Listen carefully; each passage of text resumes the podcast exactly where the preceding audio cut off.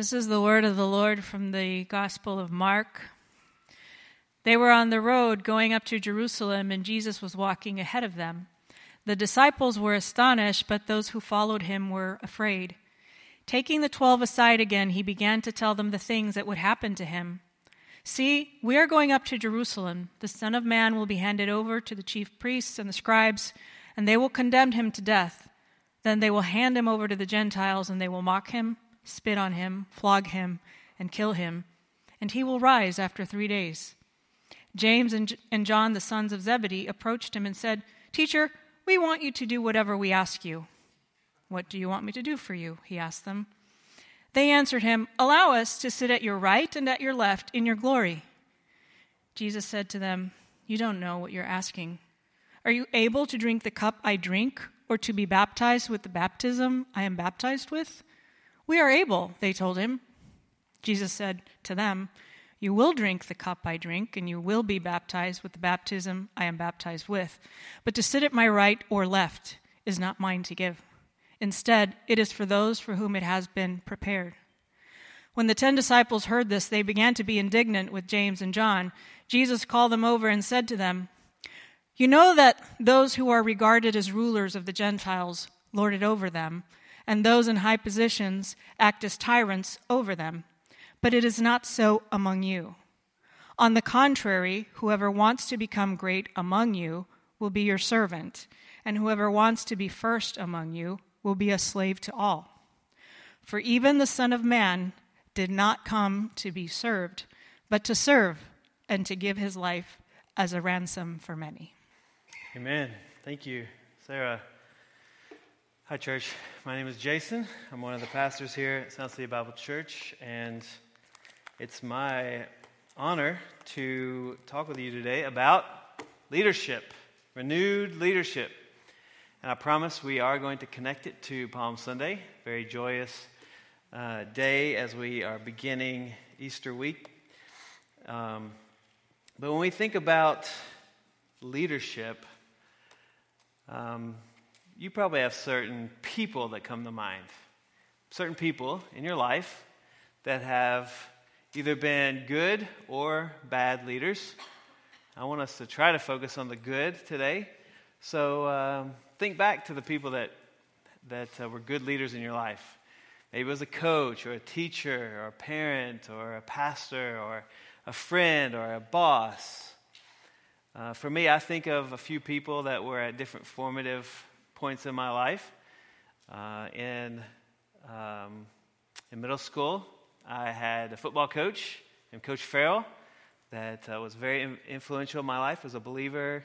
Uh, he employed me cutting grass during the summer months, and uh, and on those drives to uh, to the houses to cut grass, he would talk to me about following Jesus and about living a, a, life as a strong man and what that meant.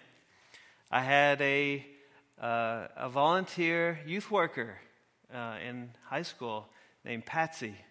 She was a doctor. She didn't have any kids of her own, but uh, she poured her life into the students in our church and really made a big impact on my life. Uh, in the first church I served in ministry, there was a, uh, one of our pastors named Dr. Danley. Pastoring was his second career. He was in education before, uh, ran a school system before that, but then he gave his life to, uh, to serving the local church in his later years. And he took me under his wing, taught me some things about what it meant to be a pastor and care for people. And I bet you have leaders just like that in your life. You can look back and say, they, they touched my life. I wouldn't be the same if not for them. But today I want us to think a little bit about what qualities we expect from those kinds of leaders. Instead of just the ambiguous, you know, good feelings, let's drill down and let's talk about what is renewed leadership. But first, before we get to what is renewed leadership, we need to know what is leadership. And I guarantee you, if you decide you're going to read some books on leadership, you will be very busy. There are a ton of books. In fact, I'm going to quote John Maxwell in a minute. He's probably written half the books on leadership uh, that's out there. So, um, what is leadership? Well, you might be thinking about certain qualities authority, ruling, decision making, vision casting, direction setting like all that's part of leadership in different ways. But uh, John Maxwell boils it down and he says leadership is influence. He says uh, leadership is not about titles, positions, or flowcharts. It is about one life influencing another. And Aubrey Malphurs says the same thing. Influence is the key word in any definition of leadership. All of a sudden, leadership just got really approachable. If we're talking about leadership is influencing another person, then it, all of a sudden we all become potential leaders. So I want us to think along those lines uh, by asking this question Why is leadership important? Why are we dedicating a Sunday of the renewal series to talk about leadership? Why is it important for our lives? Why is it important for our church? Well, on the personal level, every one of us are followers. Hopefully, we all are following Jesus, first of all, but secondly, we all have people in our lives that we follow, whether it's in our personal, our home life, or our professional life, or just in friendships. We follow others, but we need to, therefore we need to be asking, who will I follow? Who will I allow to influence my life?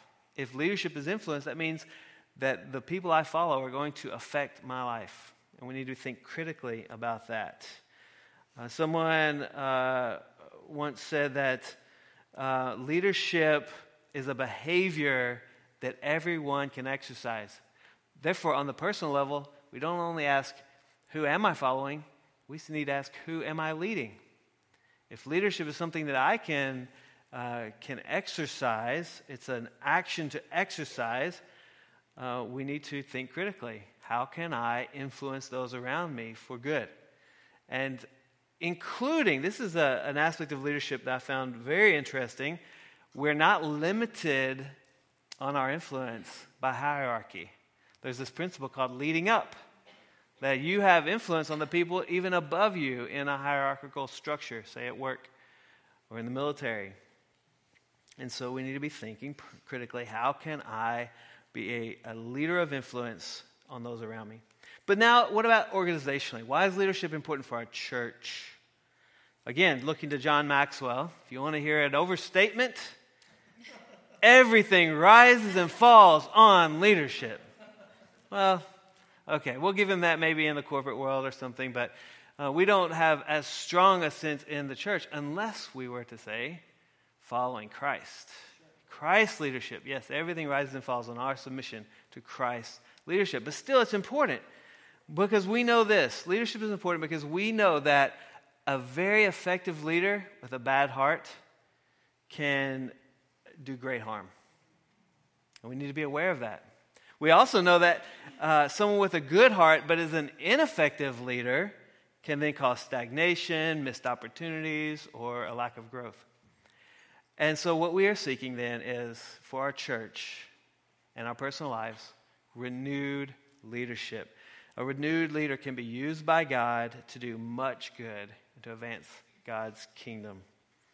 So, I want us to uh, think a little bit less of the practical. In other words, we're not going to go through John Maxwell's 21 steps to whatever he says, great leadership or whatever. No, we're going to look at four aspects of the heart of leadership, of renewed leadership from the Bible's perspective, specifically through the life of Christ. And um, I want us to be thinking what kind of leader do I want to follow? What kind of leaders do, does our church need? And what kind of leader do I want to be? And so, if you'll pray with me, we'll d- dive into that. Our Heavenly Father, God, thank you for this gathering of your people as we sing your praises and have your scripture read over us and remember that glorious triumphant day when Jesus entered into Jerusalem uh, as the Messiah.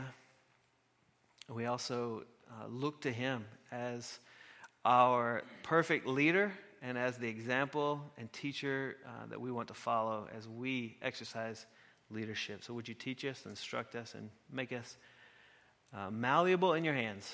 We pray in Jesus' name. Amen. Well, I want us to think about four aspects of what renewed leadership would look like. And we're diving, we're, we're aiming at the heart. So, first of all, renewed leadership would be sanctified leadership. Now, I know it's a little churchy, but I had to have four S words. So, come on. that, it's got to be, you know, all right. So, sanctified leadership. This means set apart for God. That's what sanctified means. It is set apart for God. And this really is a great way to think about something that separates general leadership from biblical renewed leadership. And this is what I mean. Uh, sanctified leadership is not serving the purposes of the world or even the purposes of the leader, but primarily the, the leader is going to understand and work for the purposes of God. So, this is where the, the leader is saying, Why am I leading? Am I going to lead in a way that honors God for God's purposes to accomplish what God wants? Uh, that is at the heart of sanctified leadership. You, you, know, you probably know the verse, 1 Corinthians 10.31, that says, uh, whatever you eat or drink, whatever you do, do to the glory of God. Well, I, I would, we could change it this. Whether you lead or follow, whatever you do, do to the glory of God. So this is at the heart of renewed leadership. That it's not serving my purposes, not even serving the expressed purposes of the group, but ultimately serving God's purpose. Jesus really exemplified this. A few days before the triumphal entry, Jesus uh, had an opportunity to choose between his own desires and the desires of his close followers and the purposes of God. Jesus uh, and his disciples were out ministering, and they got word that Jesus' close friend Lazarus was on his deathbed. He was sick. And the scripture says that Jesus loved Lazarus very much. And his disciples began to put pressure on Jesus. Let's go to Lazarus. They knew Jesus could heal him, they knew Jesus had the power of God to heal Lazarus from his illness. And yet, feeling that, that, that personal desire to go and heal Lazarus, feeling the pressure of his, his uh, team, yet Jesus submitted to a higher purpose. In John 11, verse 4, Jesus says this This illness does not lead to death, it is for the glory of God, so that the Son of God may be glorified through it. And Jesus, therefore, waited, he delayed until Lazarus died because he was, Jesus was serving a higher purpose, serving God's purpose. And we know, if, if you know the rest of the story, Jesus then went and got to display the glory of God through the power of the Son to raise Lazarus from the dead. One of the marks of the Messiah that would then lead to the triumphal entry. And so it all served God's purpose, but in the moment, it felt like Jesus was being a bad leader. So, sanctified leadership, looking to God's purposes first. With this, uh, this is expressed in Al Mohler's book, The Conviction to Lead. And he says it this way Whenever Christian leaders, excuse me, wherever Christian leaders serve, in the church or in the secular world, their leadership should be driven by distinctively Christian conviction. In other words, I serve for God's purposes first, even in my secular work or other areas of leadership, I have one ultimate authority over me. Uh, we also see sanctified leadership not just in the purpose, but in how we go about leading. So, one thing leaders do is making goals. So, uh, sanctified leadership helps us to align our goals uh, by asking, What does God want? Either from me, from my family, from my organization, whatever the area of leadership is. What does God want? It's aligning goals. And if you've ever been part of uh, leadership, you know that there's a lot of talk about planning and goals and uh, strategic thinking and objectives. Well, what's the, what's the loudest voice in all of that? It should be God's voice. But also, strategic, uh, excuse me, sanctified leadership would then evaluate methods. It's one thing to have a goal, but then you have to know, uh, you have to say, how are we going to achieve that goal? And that's part of a leader's job choosing methods. And sanctified leadership, leadership that serves God's purposes, is not just going to evaluate methods by effectiveness, that is important, but effectiveness and rightness. Now, one of my uh, favorite TV shows is about a lawyer. He is a very effective lawyer, he gets things done, but he chooses unethical means. So we can't say good leadership is only effective. It has to also be effective in right ways, in effective, uh, effective and ethical or right means. Finally, and probably the most important aspect of sanctified leadership is that the leader walks with the Lord and develops godly character. There's a, a lot of leadership has to do with uh, outward actions and how you interact with people but there is a ton that has to do with your character, who you are on the inside. If we think about it, uh, leaders, leaders are entrusted with a lot of power, responsibility, sway, authority, and that must be grounded by the heart and character that rests in, in uh, God and godly character. From uh, moving on from sanctified leadership, then. I want us to think about renewed leadership is strong leadership. Now, this might be something that we would naturally think of when we think about a leader. They're going to be strong in some way.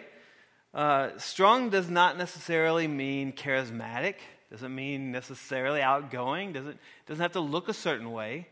You can be a strong leader in many different uh, expressions of leadership, different personalities, different styles. But there are some aspects of strong leadership I think we can see in the scripture. Uh, Jesus gave us a, a, negative when he was talking to James and John, and he was giving them that correction of their, their uh, aspirations to authority and leadership. Uh, and Jesus gave them several corrections. One correction he said was, Don't try to be a leader like the world. In other words, Strong leadership is not controlling or domineering. And Jesus said, ruling over your followers. So, strong leadership can still exercise power, influence, and authority without being controlling, domineering, manipulative, or vindictive. And that, I think, sets apart strong biblical leadership from other approaches to leadership. Instead, strong leadership is going to lead by setting an example for others to follow. You, you probably have all heard that phrase do as I say, not as I do. If that's the leader that's over you, uh, that is probably a recipe for disaster. We want strong biblical leaders who are going to say, Yes, do as I say and as I do, because my, my actions align with my beliefs, and my beliefs and convictions align with what I'm teaching and leading through my words. So, leaders set an example. Strong leadership is also humble leadership. And I, I want to camp out here just for a minute because uh, Jesus really uh, he epitomized humble leadership. And when we think of uh, humble leadership, I think from the world's perspective, this would uh, be most counterintuitive. That uh, strong leadership will be humble leadership. But there is a strength here, and I want to get into that. Uh, humble leadership is going to lean on the strengths of their team, the, the, the ones around them. Uh, humble leadership is going to take input and criticism, uh, admit mistakes, and own responsibility. That's humble leadership. Um, they're going to share credit and praise. So, in other words, they are taking and owning the responsibility, but sharing and passing on praise and credit. Jesus said it this way Would you, he's saying to James and John, would you be great? Would you be prime? Would you be first? Well, the road to that is through humility. And one aspect of humility I think, is uh, understanding meekness. Meekness uh, is, uh, is very different than timidity. Timidity says, uh, I have no power, I have no strength, I am helpless, I am weak. That's timidity. Meekness says, I have strength, I am strong, I have power, and I control it and use it in the appropriate ways and times. That is meekness. Jesus was meek. He had all power, and he used it at the appropriate times in the appropriate ways. And that is an aspect of humility, controlling your strengths to be used in appropriate and helpful ways.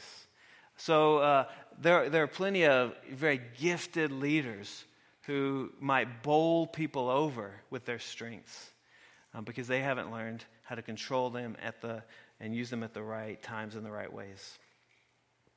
So, how do we develop humility to be a strong leader? I would say that it comes from a right understanding of our relationship to God. That's what creates humility in us. Uh, in other words, we are not our own focus, the Lord is our focus. So, Albert Mohler, in uh, The Conviction to Lead, he's describing this creation of a right understanding of God and our relationship to Him by saying God is sovereign and we are His stewards. And this is the way he says What does it really mean to affirm God's sovereignty as Christian leaders? It means that God rules over all space and time and history.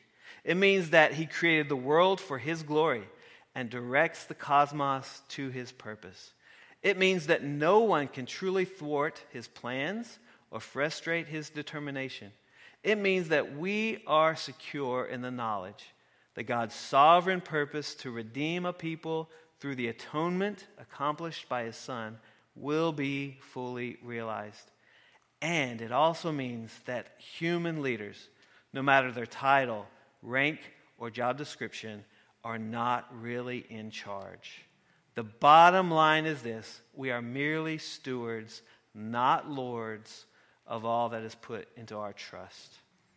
And I think this attitude, living this way, helps us become humble leaders, which makes us strong leaders. But furthermore, strong leaders are going to make difficult decisions even when they are unpopular. I think that's, that's key. Strong leaders are going to make the difficult decisions even when the result is unpopular. Let's think about the triumphal entry, Palm Sunday. Jesus had just finished fulfilling all the signs that would show that he is the Messiah, the long awaited Messiah who would bring deliverance to Israel. And so, as he was approaching Jerusalem, and he sent his disciples to bring that colt, and they threw their cloak on the colt, and Jesus sat on that donkey and rode into Jerusalem. The people, thousands of people had come to Jerusalem for the Passover. They'd come from all the regions around, some from other countries, and they'd come to celebrate the Passover. There was excitement, there was festivity, there was joy and celebration, and there was anticipation of the one day that God would send their Messiah deliverer. And now news was spreading that that Messiah had been found. He had, he had uh, performed the signs that would show that he is the Messiah. So they rush out to meet him.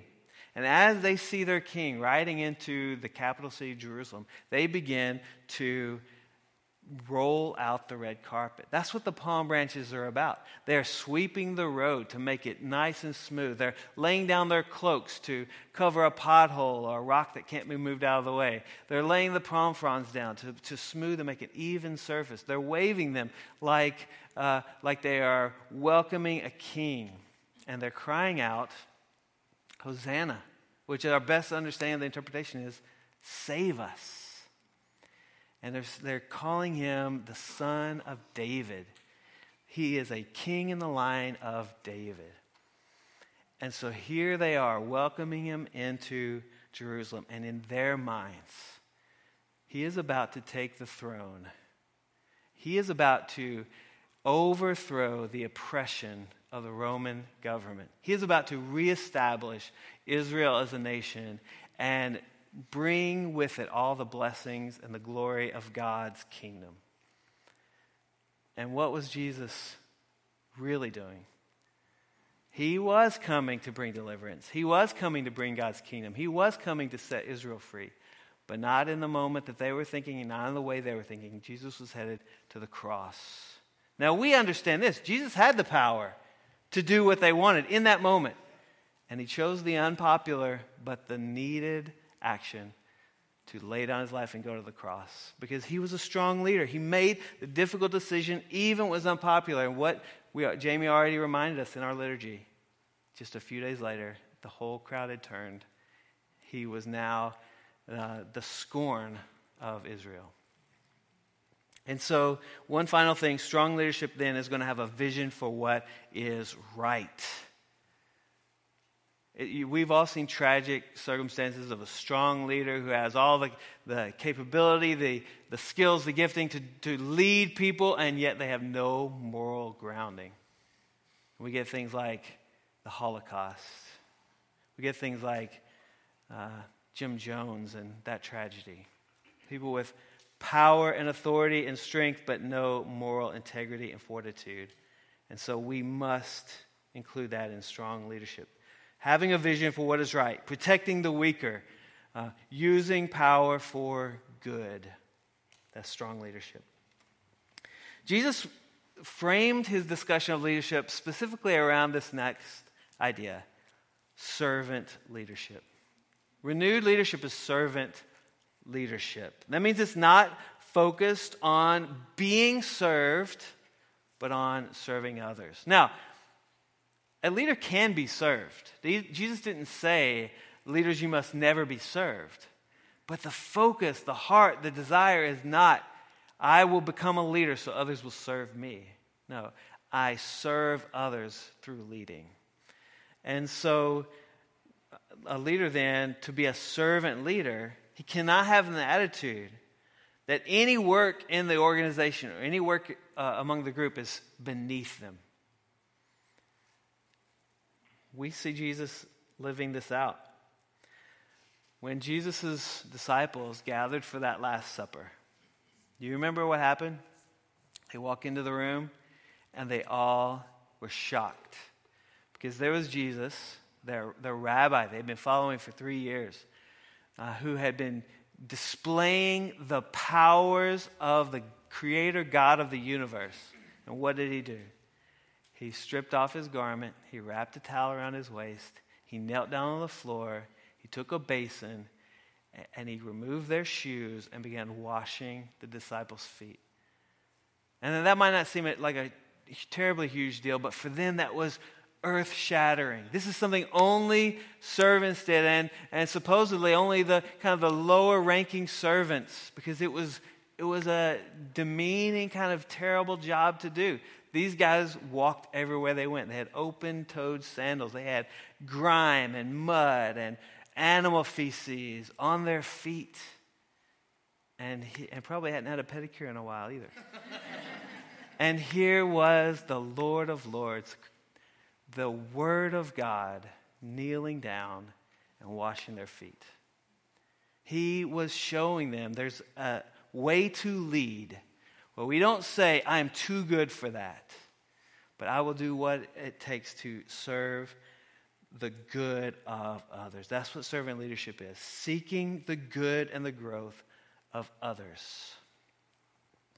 Now, here's something important, an important distinction here. Servant leadership does not seek to do everything for the followers. In other words, the leader doesn't have to run around doing everything so that the followers can just sit back and relax. That's not the point. The, the leader serves the higher purposes that benefit the followers that the followers cannot accomplish without the leader. In other words, we don't lose the word leader while emphasizing servant leadership. Here's, here's go back to the foot washing thing. How many times did Jesus wash the disciples' feet? The one time. And it was not about Jesus taking on a new role. I'm going to be the group's foot washer. No. He was teaching a lesson, he was teaching servant leadership. He said, Go and do likewise. And yeah, it's fine groups want to practice foot washing, but that's not the point. The point is the leader doesn't have to do everything for the group, but he has to do the things that serve the group, that benefit the group, that further the group, that leads to growth. Servant leadership also works as hard or harder than uh, others are expected to work. Again, kind of getting back to that example idea. That's servant leadership. Finally, also, servant leadership is pressing into the difficult parts of leadership for the good of the people, the good of the organization. Some people might have the wrong idea that leadership is all upsides. Like, leadership is all benefits, all good all the time, all enjoyment. Unfortunately, leadership has a lot of aspects that are unpleasant, that are difficult, that the leader doesn't want to do. So a servant leader presses in to those difficult parts of leadership if it's for the good of the people and the organization. In other words, there are things the leader doesn't like to do, but they need to be done. The leader's the only one that can do them, and so the leader does them. There are conversations that need to, ha- that need to be had.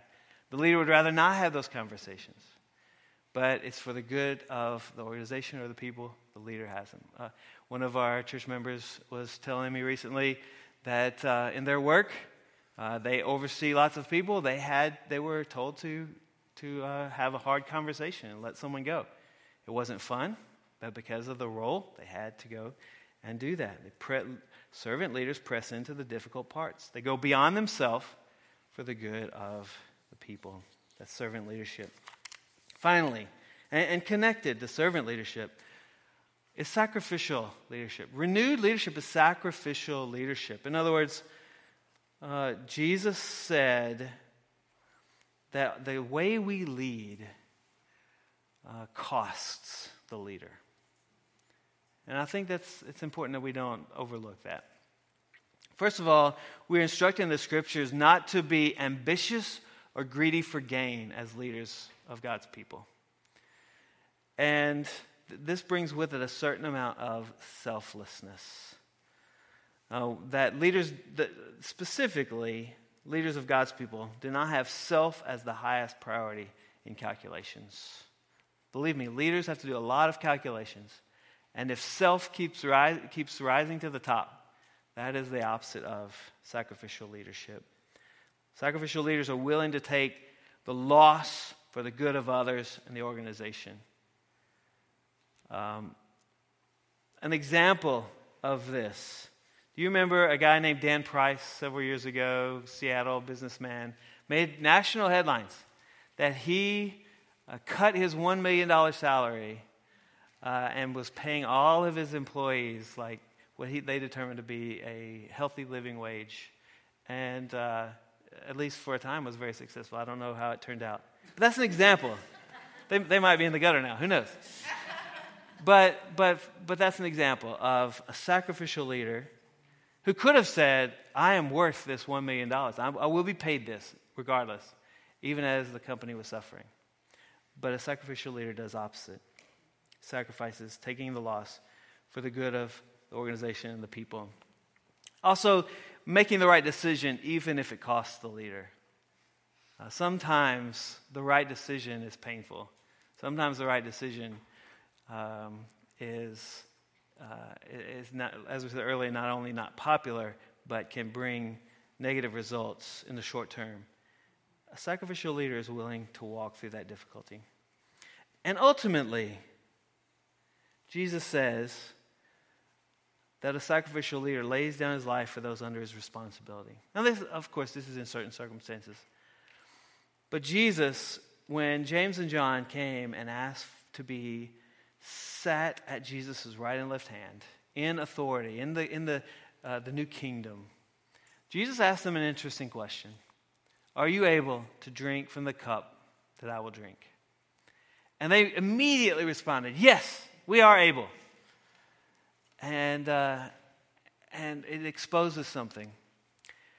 Uh, sometimes we're eager to look to the end result, but we don't want to look at the path to get there.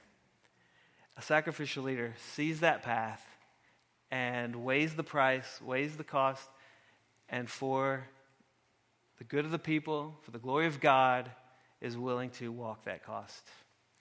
And as Jesus did, even in the garden, but hours before he was arrested, praying three times, Lord, let this cup pass from me. That, that cup that he said to James and John, Will you drink it? and that he asked to be passed from him, that was the cup of the wrath of God that would be poured out on Jesus for the forgiveness of sins. And, and Jesus submitted and drank of the cup of the wrath of God, sparing us by his death, bringing us victory by his resurrection. And so, as we think about leadership, I want to I want to try to bring it home to us. I want us to, to first of all be grateful uh, for the leaders that God has blessed our church with, and the ways that uh, that we benefit. But also, let's let's think about ways we can grow. And so let's let's look to next steps.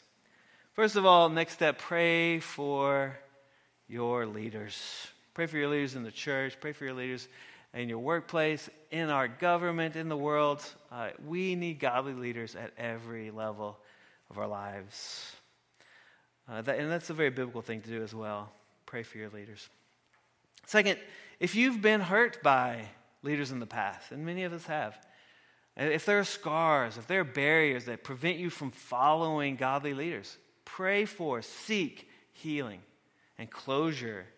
Uh, because without the healing and moving past that, those leadership hurts and the scars, they can sidetrack your own growth. They can sidetrack uh, the, the, the ways that God wants to lead you through leaders into what's next for you.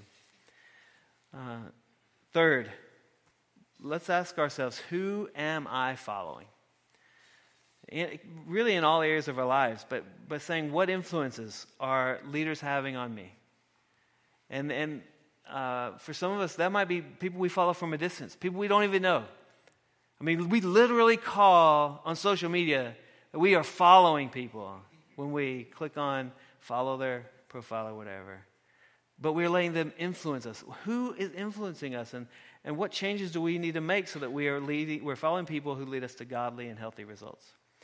Second, or the, the next question asked is Who am I leading?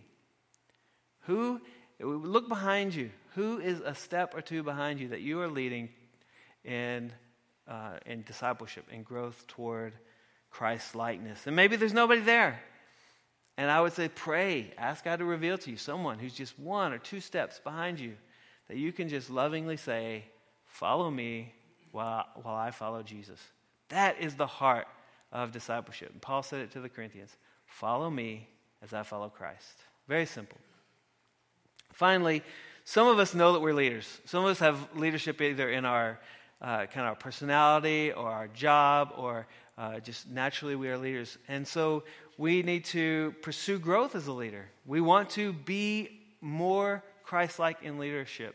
And so, uh, of course, imitate and learn from Christ, but find a mentor. Find someone who is closer to where you want to be and ask them to invest in you.